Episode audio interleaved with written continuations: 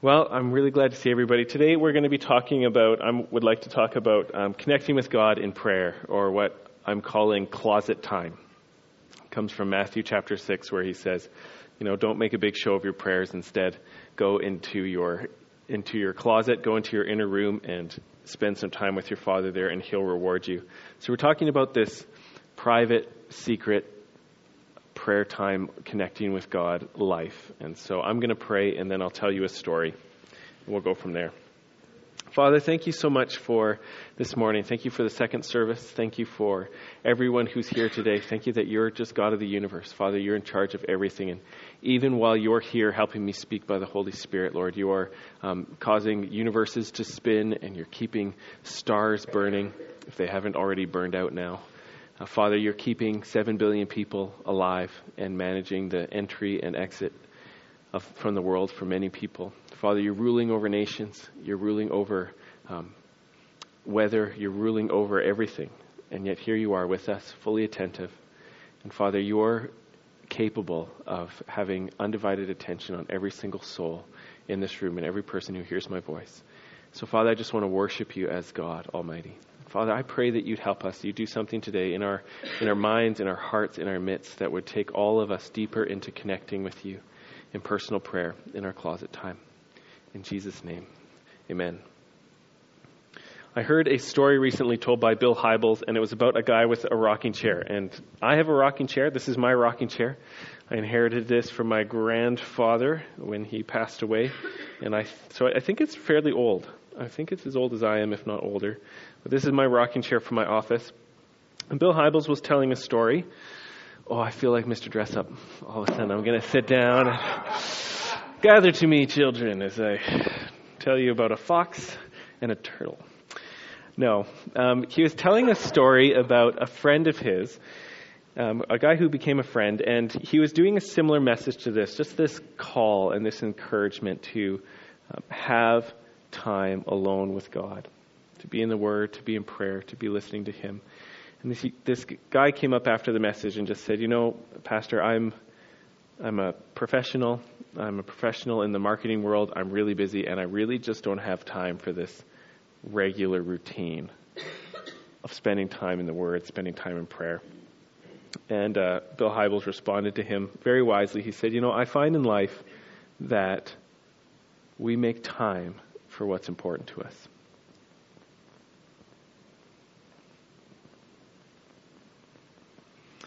And the young man heard that and understood what he was saying and all its implications and didn't appreciate it very much, kind of went away, but came back after a few weeks or a few months. And he said, You know, I've been thinking about what you said, so what I did was I got a, I got a rocking chair.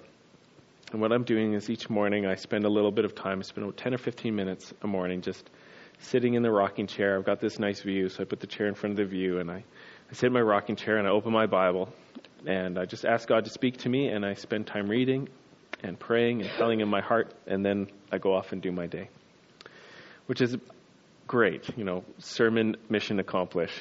That's wonderful. Pastors love to hear when something has happened from all of our gesticulating and up front. Well, after a few months, this guy came up to Bill Hybels, and, and this was an early time in their church, so they were kind of small, and he said, You know, I think I'm doing my, my times with the Lord, and I, I feel like He's stirring my heart to quit my job and to come and serve the church and just help it grow and, and help it to thrive. Bill Hybels said that, hey, that's a great desire. You know, we're a small church still. We don't have any money for you. Um, so just, you just need to know that. I said, well, you know, I, I've done fairly well at my job and I actually don't need to work. So I'm, I just feel God's called me to this. So if, if you'd like, I'll come in and I'll help out here. And, and you know, that's dream position for many people. Bill Hybels probably needed a rocking chair at that moment just to fall into. He said, Sure, we'll do it. And so he came on staff and he served. And I'm not sure all that he did, but I, I, I'm hoping you can imagine that somebody who is a very successful person in the marketing world could be very influential at a church. And the church kind of grew and got really healthy and, and grew. And, um, and after a while, he said, You know, I, I feel like I've been having my times with the Lord. I feel like God's calling me to go somewhere else. My time here is done. So there's actually a, another church plant over in another city, and I, I feel like God's calling me to go and serve there I'm going to have to go back into the, the business world. I'm going to have to go back into the marketplace because, again, they're really small. And, and, uh, and at this stage in our life, we need to do that. But I'm going to go over there and serve. And, and so, just over the years, that he, he just would do this. He would spend time with the Lord, and the Lord was directing him. Major choices, sometimes coming into the church, sometimes moving out of it, but just moving around. And as Bill Hybels tells the story, you know, this, this gentleman ended up contracting cancer fairly young in life and and ended up dying. Uh, but his wife was telling Bill Hybels just, you know, this this rocking chair of my husband's, we all know what a huge impact his time with the Lord in that rocking chair had in his life. Like he he became a different person. And his adult life was defined by what came out of this time with the Lord in the rocking chair. And so we're going to take this rocking chair and it's going to become a family heirloom and we're just going to hand it down through the generations and tell the story of all that God did in this rocking chair. And so here's my rocking chair. It's pretty nice. It's got a little bit of inlay in the back here or it's a dyed or something, but I too spend a lot of time with the Lord in this rocking chair. I got this we bought these nice cushions. They're mostly torn apart. And I, I've got this uh, kind of fleece blanket. So when I'm enjoying my time with the Lord too much and it's time for me to close my eyes and do some meditation, I've got this blanket here. I just kind of uh, wake up five minutes later and to my phone going off or whatever it is. But this is my space, and I'll often make a cup of coffee or something, and I've got this great little ledge in my office, and I put my coffee right here, and I got my Bible here, and I'll pull out my life journal. So if I feel like God's talking to me, I've got some place to write down what I think He's saying, or questions, or just anything from the Scripture that I want to write down. I can write this down, and it sits on the ledge too.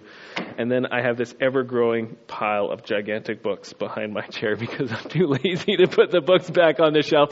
So I kind of just pick one down and I read it, and then when I'm done, it's like I could, but why don't I just put it right here? I might need it sometime later, and so I've got about 15 books behind me that I've looked at within the last four months.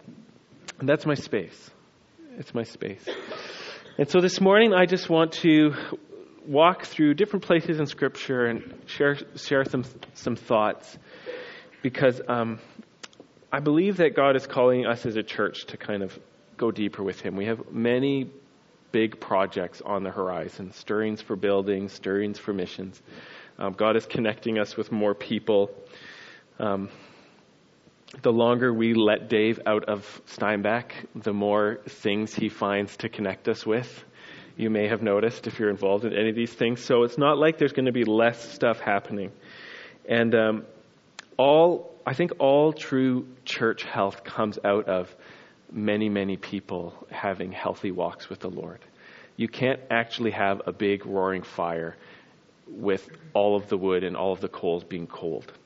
A big fire is the combination of lots of wood burning and lots of coals glowing. Uh, you can't have a really well trained army together if all of the soldiers don't know what they're doing. There's something about a church together being called to go deeper with the Lord so that we can do stuff together. And I actually don't want to lead a church where it's just me and four other people having really great prayer times. And I want to be in a church where everybody's growing in their personal time with the Lord, in their walk with the Lord where I could go up to most people and say, How are you and Jesus doing? And they would say, Really great. I'm really enjoying the Lord. That's my desire. So that's where I'm coming from. That's my Pastor Rob 20,000 foot view.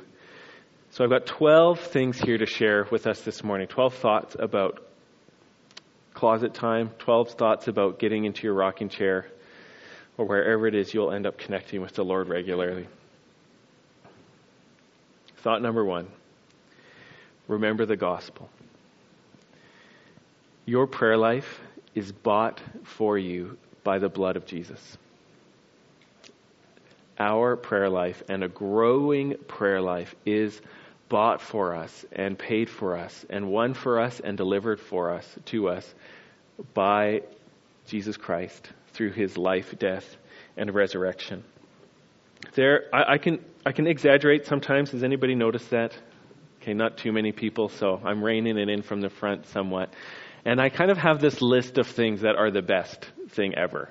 Okay, which if you think about shouldn't happen, you know, usually if there's one best thing, if there's a best thing ever, there's only one. You can't have a list, but I've got a list. Um, Jackie's on my list of best things ever. Um, bacon is right up there, vying for the top three places. But um, when I when I'm in a sane moment, I I I think I'm onto something here. I think that prayer is just one of the best things ever because the act of a Christian coming to God and saying, Father, shouldn't happen. It, sh- it shouldn't be possible if you read over the Bible and you actually take seriously what God has said has happened in human history with the fall of man and the betrayal in the garden of Adam and Eve and just becoming sinners. And the Bible saying that when you're a sinner, it's not just by accident, it's from the heart. We have crooked, broken hearts that actually want to reject God. We look at God's universe and we think, I would rather worship a bull. I would rather be excited about a person than the invisible, eternal, infinite, immortal God. And these, these acts are actually not just little mistakes. They are treason and rebellion and deserving of an eternal punishment because of what we've done. Um, Tony was sharing out of Romans sometime this morning. And it just clued me in. Like there's this, there's this space in Romans chapter 5 where the scripture says, just to paraphrase, it says, you know, somebody will be willing to die for a good person sometimes. But God shows his love in this that while we were yet sinners, Christ died for us. It's like that's supposed to be impossible. That nobody dies for sinners. Nobody goes out and finds the, the junkiest mass murderer they can find and say, I want to give up both of my kidneys for this individual. That doesn't happen. And it goes on to say that if we were reconciled to God while we were yet his enemies, how much more so will the life of Jesus Christ, will he save us in his life?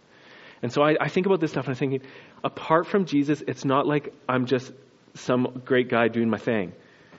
God says, apart from Jesus, I'm his enemy. Uh, I treat him as his enemy. My attitude towards God is, you're my enemy. I can't trust you. I don't want to be a part of your world. I want to be the boss here. I wish you were dead.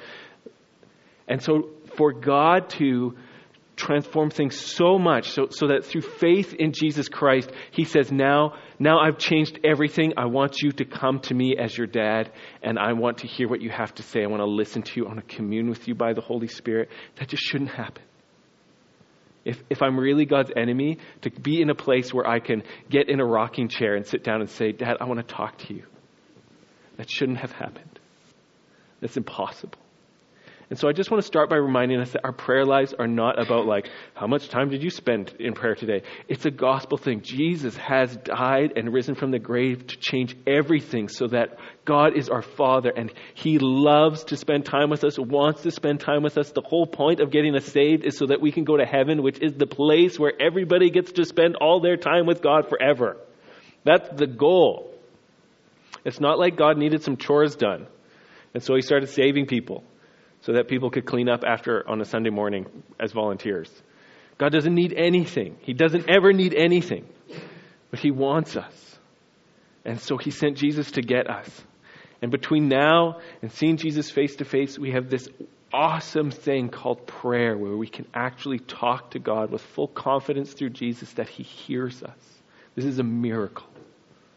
It's just one of the best things ever that in this life you can fix your attention on God the Father and talk to Him, and He's listening. It's a miracle. It's a miracle. So remember the gospel and remember that our prayer life, our connecting with God, our closet time, our, our rocking chair time is a gospel thing that Jesus has won for us.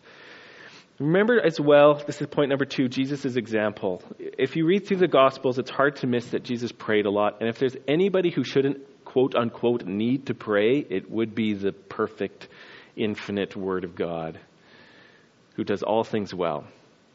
But Luke tells us in Luke 5:16 that Jesus would often withdraw to desolate places and pray. Though he always had more needs to deal with and always had more crowds coming to him and always had more people trying to praise him and get close to him, he would make a point of going out where there was nobody so that he could spend time with his heavenly Father and he's setting an example for us. And I also want us to remember, and this is point number three, the promise of Jesus. On Jesus' last night on earth before he was arrested, to be crucified, he had this long talk with his disciples. And he says to them in John 15:5, "I am the vine, and you are the branches. And whoever abides in me and I in him, he it is that bears much fruit, and apart from me you can do nothing." So there's this great promise. He's like, you know, it's springtime, so everybody's waiting for the blossoms to start, or the leaves to start pushing their way out of the branches so that we can finally declare that it's only two more terrible blizzards until spring starts, right? You know what I'm talking about? The, the, the plants start coming up. You're like, we're in, it's spring, and then white out, and then floods, and then, okay. And once you're, you're convinced that you'll never have spring, that's when it actually starts. And so it's, it's, it's kind of like walking with God sometimes. And, uh, but Jesus is saying the same way that you know that those tree branches will only produce leaves and blossoms if they're attached to the trunk and the trunk is absorbing moisture out of the soil and pushing the nutrients into the branches to make those leaves have. The same way that we know that, same way with me and you.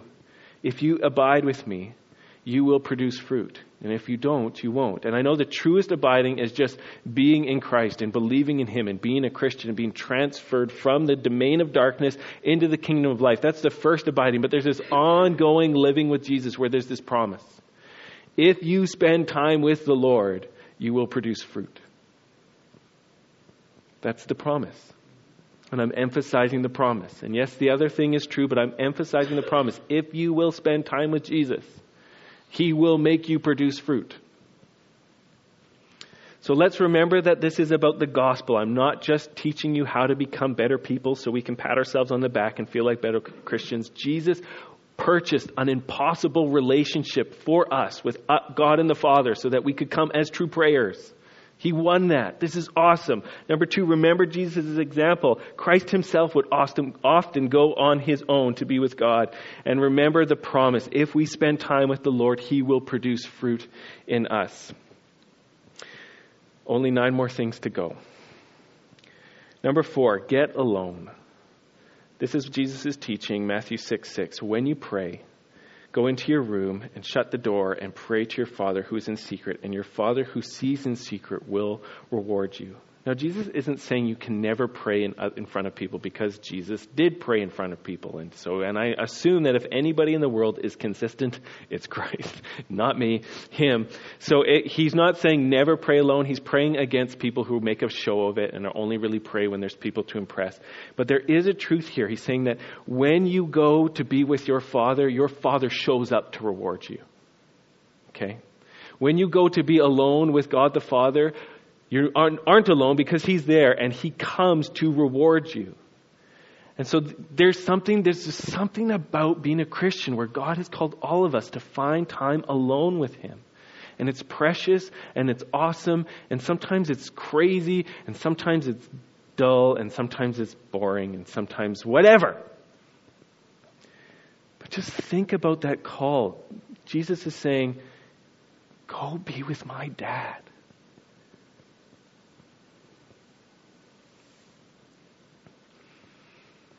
Have a relationship with Him that nobody else can see.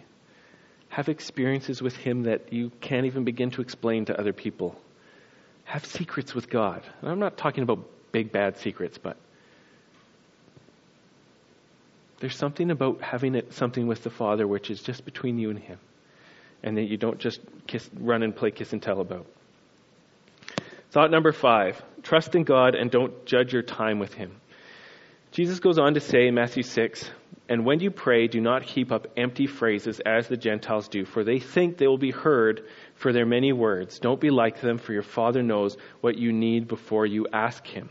So this is what's going on, okay? So there's the behavior of just going on and on and say, repeating their prayers and saying the same things over again and just um or whatever, just just blah blah blah blah blah, talking, talking, talking, talking, talking, talking, talking.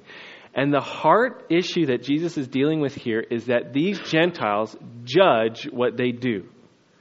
And they are harsh judgers of what they do. And so they assume that unless they've prayed a long time and it's been really hard and they cut themselves with swords and lances, unless they do all this stuff, God's not going to answer. And so the issue for Jesus is stop judging your prayer life. Instead, Trust my Father. He knows what you need before you even show up. Don't be a judger. So when we go to be with the Lord, if you're anything like me, you're a bit, you can be a bit critical while it's happening. You know, you're in your prayer and you're going, Am I feeling it yet? Do I feel like the presence is here? Do I feel spiritual yet? Am I rocking fast enough? I'm not rocking fast. I'm going to start really rocking.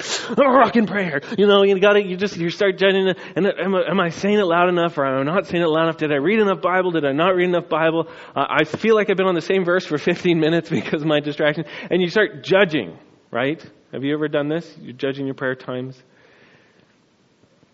And Jesus just Jesus is just like he wants to pull the plug and let all of us just listen to the sound of all of our prayer judgments gurgle down the bathtub drain.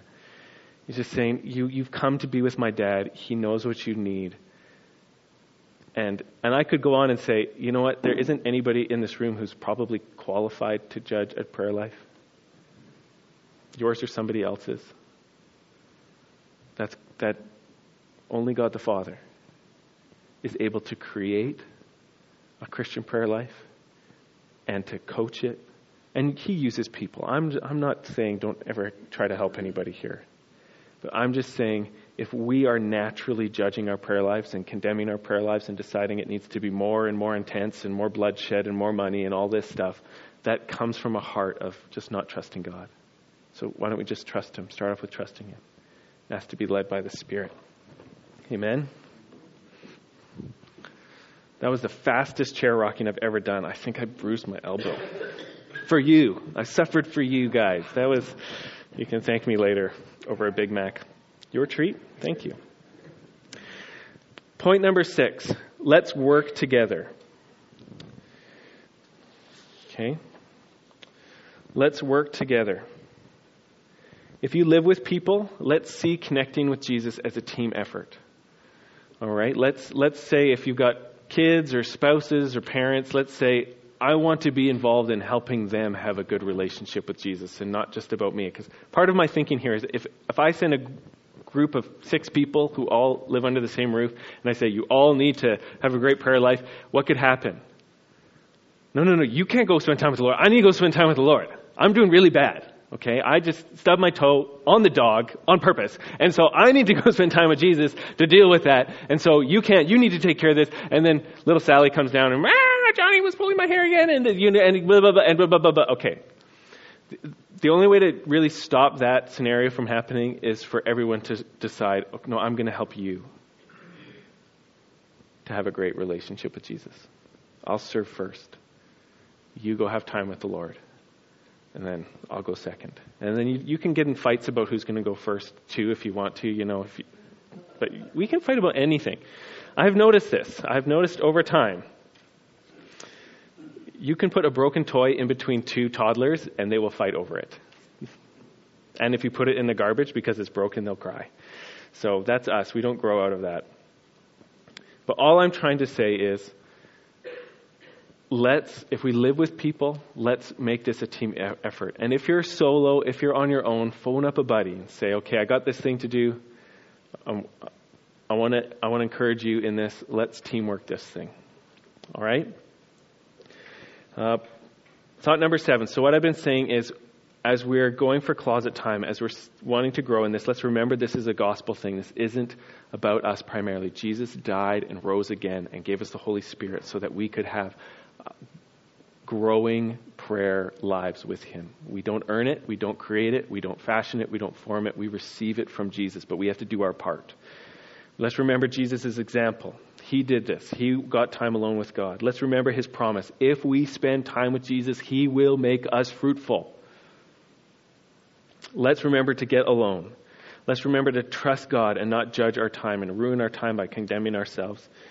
Let's work together in this. And number seven is let's bring our Bibles. Okay, I could go to the scripture here, but I'm, I'm going to tell a story instead about, about the Bible. Um, I'm reading through um, a biography by a Chinese Christian named Brother Yun. The biography is called The Heavenly Man.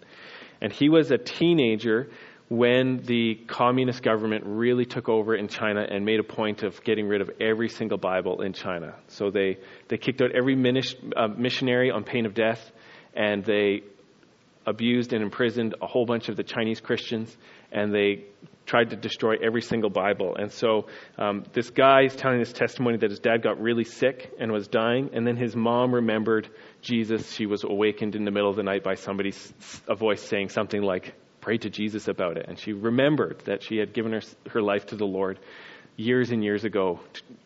Um, while talking to a missionary, and so they prayed for Je- to Jesus to help the dad, and he got healed, which led to a nice little outbreak of revival in the town because when you're a Chinese peasant in the 50s and all of a sudden somebody who is supposed to be dead isn't, and it was because of Jesus' name, typically what they do is they go, oh, okay, then, then he must be real. But they were so, they had no materials whatsoever, and so he, he really wanted a Bible. And they heard that there was a pastor, a guy who had been in prison for years for being a, a pastor in another town. So they went and visited him, and, he, and he's saying to him, Look, I, I want to see your Bible. I don't want to re- even read it.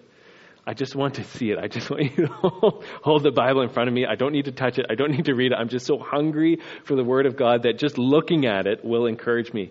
But he was, the pastor was so um, afraid, and legitimately so, that he didn't want to show anybody his Bible because it could the police could show up, or it could be a sting, or he could be, get betrayed. So he just said to him, Look, if you really want a Bible, why don't you fast and pray that God will give you one?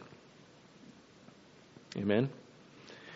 And so he did. And he fasted and prayed for a long time. His mom and his dad thought, kind of thought he was going crazy. But uh, what happened was there was another evangelist who may have been in prison at the time. I don't can't remember the exact details. And he had hidden some Bibles in tin cans under the ground. And as he was praying, God was talking to him. There's this young guy in this city, in this region, and he's praying for a Bible. I want you to give him your Bible. And he hesitated for a long time because that's weird. But eventually, what he did is he got some of his friends to go and dig up one of his Bible and take it to that city, to that town, to that guy. And so Brother Yun says, "You know, I had this dream one night that these two guys were going to show up, and one of them was going to give me a Bible. And then those two guys showed up that day, and he gave me a Bible. And it's like, and he just started reading it and memorizing it, and he became an evangelist right away um, because he was the only guy around with a Bible. And I was just reading this, and I was thinking to myself, "There's no way." I take my Bible seriously enough. And so, when we go to be with God, let's bring our Bible. Even if, even if all you do is kind of hold it while you pray, that's good. Have you ever done that? I used to do. I used to go to bed with my Bible and just like, oh, thank God for the Bible. But life gets busy and you forget the truth sometimes. So bring your Bible. Thought number eight, point number eight. Uh, pray God will talk to you and then trust Him with the results. Okay? Pray God will talk to you and then trust Him with the results. You can t- pray He'll talk to you through the Bible, which is what you should do, and great. Sometimes God talks to us through impressions or thoughts or pictures, or just all of a sudden you can't stop thinking about somebody and you feel like you need to give them a phone call. God does talk to His kids. But maybe this isn't your experience, but sometimes people can get really psyched out by the idea of being talked to by God. This may not be you. So you can be sitting there and going, okay, Pastor Rob said I'm supposed to pray to you that you talk to me. Okay, now I'm really anxious that you're not going to talk to me. Okay, now I'm really anxious that you're not going to talk to me because I was anxious that you weren't going to talk to me. Now I want you to talk to me. But now I'm worried that you're going to talk to me and you're going to ask me to do something psycho. And so now I don't want you to talk to me because you might ask me to do something psycho. But now I feel bad that I don't want you to talk to me because you might ask me to do something psycho. So I want you to talk to me, but I want you to say something gentle. And and oh, and you just like okay, never mind. I'm just going to stop believing that God talks to people. you know, people can psych themselves out, and I wish I were joking. This does happen, and usually the more like issues are in your face, the more you want Him to talk, and you don't want Him to talk at the same time, or you want Him to talk but are assuming He's not going to talk. Whatever. This is Jesus' attitude towards us coming to God the Father. Um, Luke 18, 15 through 17. Now they were bringing even infants to him that he might touch them. And when the disciples saw it, they rebuked them. Stop bringing children to Jesus, they said. Becoming sermon illustrations for the rest of human history. But Jesus called them to him, saying, Let the children come to me, and do not hinder them, for to such belong the kingdom of God. Truly I say to you, whoever does not receive the kingdom of God like a child shall not enter it. These are amazing and severe words. If you won't be a child, before my Father, you can't be saved. That's what he's saying. Ah! So, what he's saying is, God's expectation is that all of us would just become little children in his presence. And we would ask for stuff and expect him to respond however is wise and good. Just like parents do, you know. Um, there's a friend of ours who came to help install a wall bed yesterday at our house, and this is his custom is to never show up at somebody's house without a big box of Timbits. And he was really happy to find out that Tim Hortons has upgraded to the 50 Timbit box. Has anybody got one of these before? Okay, so that that's a lot of sugar. And so our kids always want Timbits. And so they asked for Timbits way more often than they actually got some. But that's fine. Sometimes we ask for things from dad and he gives us some tomatoes instead of some Timbits because that's what we need. And uh, we are very cranky pants when all we eat is sugar all day. But we're called to be children. Okay? We're called to sit before the Word and sit before God in prayer as just children, asking and expecting. Now, I know there's many people here who love Bible study, so I'm going to share a, uh, another little story about helping us to do this. Um, love Bible study, love wrestling through big things. Um, I, Jackie and I went on a retreat when we moved to Vancouver many, many moons ago, and the person who was speaking at was a guy named Bruce Waltke.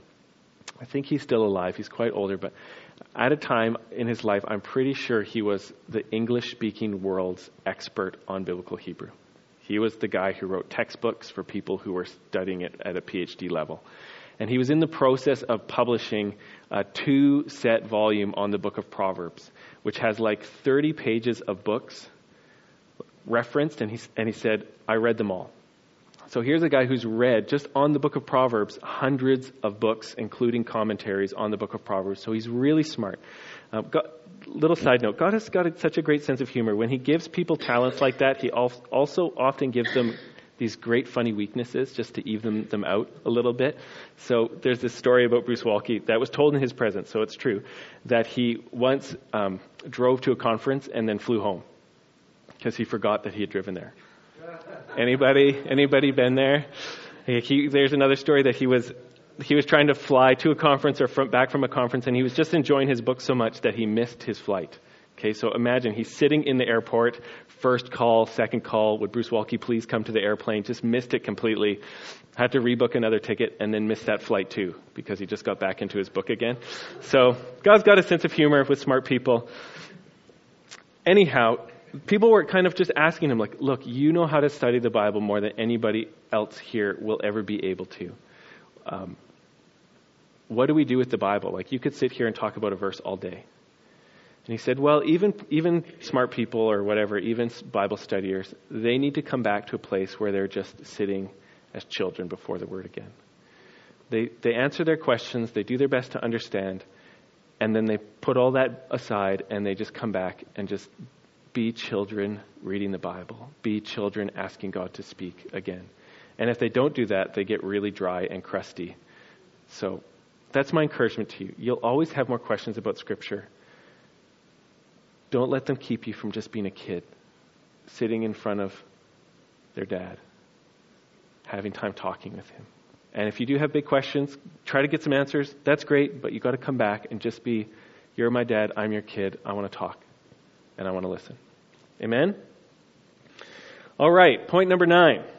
So I've said, remember, this is about the gospel. This is about the gospel, this is about the gospel, this is about the gospel. Remember Jesus' example. Even Jesus went and had solo time with God lots.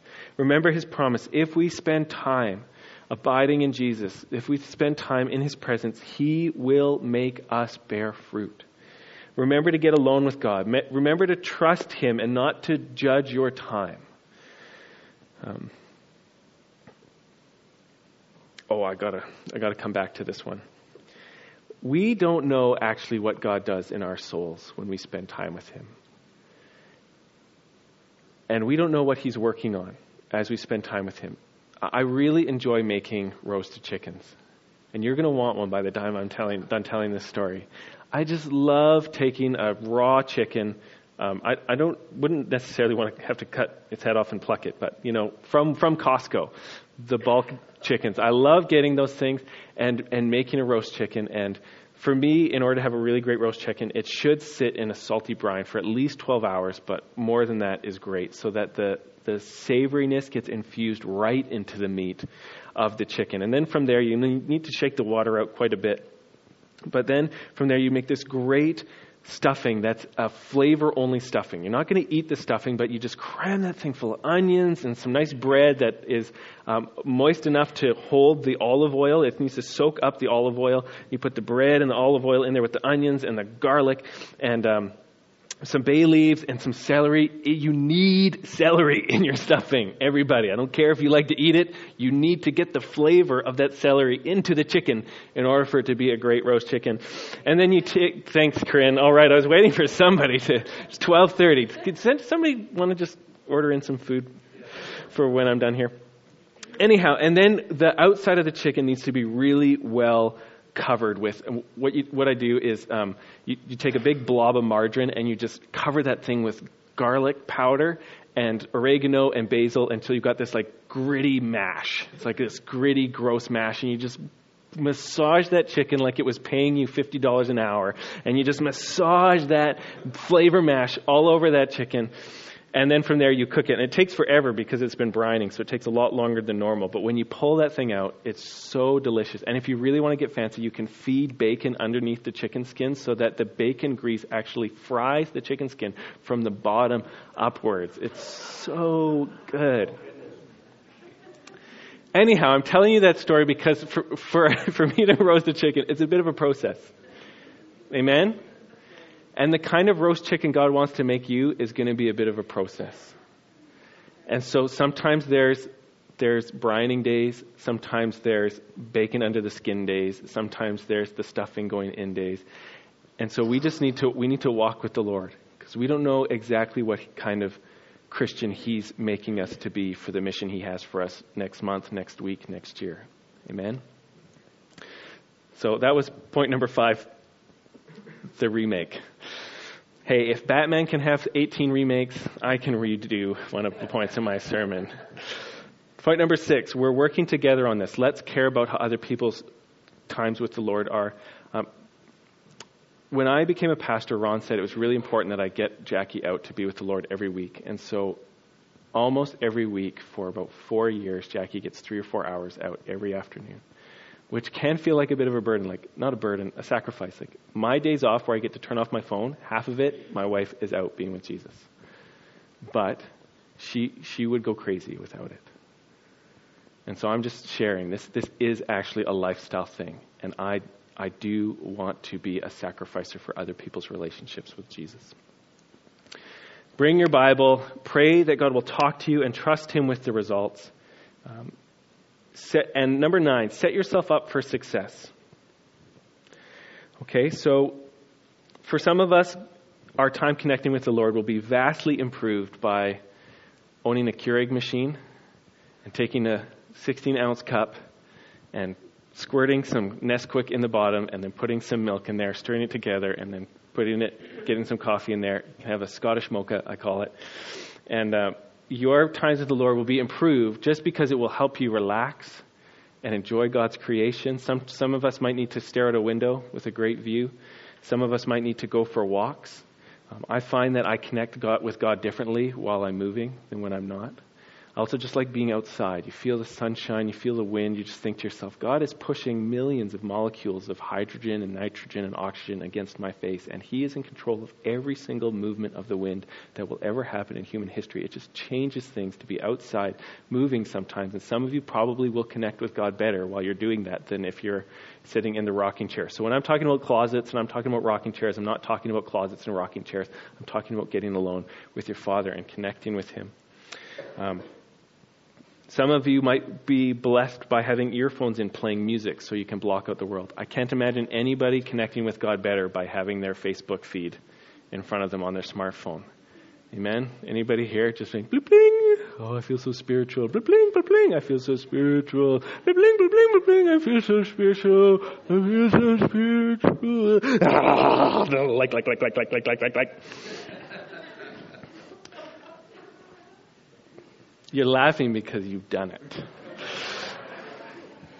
I'll just leave that with you. All I'm saying is Set yourself up for connecting with the Lord. Set yourself up for success as much as it's in your power. But don't make an idol of this, because if you read the Bible, there's people praying to God from the inside of a whale, there's people praying to God from the inside of a prison, there's people praying to God from the, from the cross. And so don't make an idol out of this, but in your daily life, set yourself up for success.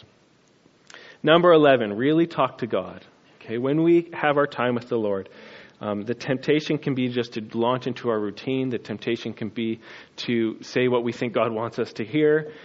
Um, but I, I encourage each one of us to really talk to God. When I look at Jesus and his prayers in Scripture, whether it's in the Garden of Gethsemane or in John chapter 17, I think it is, his high priestly prayer, he is praying from the heart. And if you go through this book of Psalms, which are crafted poems, so people sat down and they, they worked it out, line, meter, word choice, but they're from the heart as well. All right, so there, there's something about coming to God where we're at, which is so important. Now, again, we don't need to make an idol out of being where we're at. I remember when I was in my 20 somethings, there was kind of this group of friends I knew who thought that they were becoming all more authentic by swearing more often. You know, I'm a more authentic blankety blank Christian because I blankety blank blankety blank and you don't blankety blank. You know, it's kind of like, well, I that doesn't. I don't know if that is actually how it works, but there's kind of like this fake authenticity that we can try to muster up, but I'm just saying when you sit down with the Lord, just start with where you're at. And I'm partially saying this because I know that many, sometimes people are intimidated in having solo time with the Lord because they feel like it's awkward, they don't know what to do. So what I'm saying is when you sit down in your chair, when you go for your walk, start there. God, I actually find it awkward to talk to you. I find it awkward to talk when there's nobody else around. And just start there. Amen?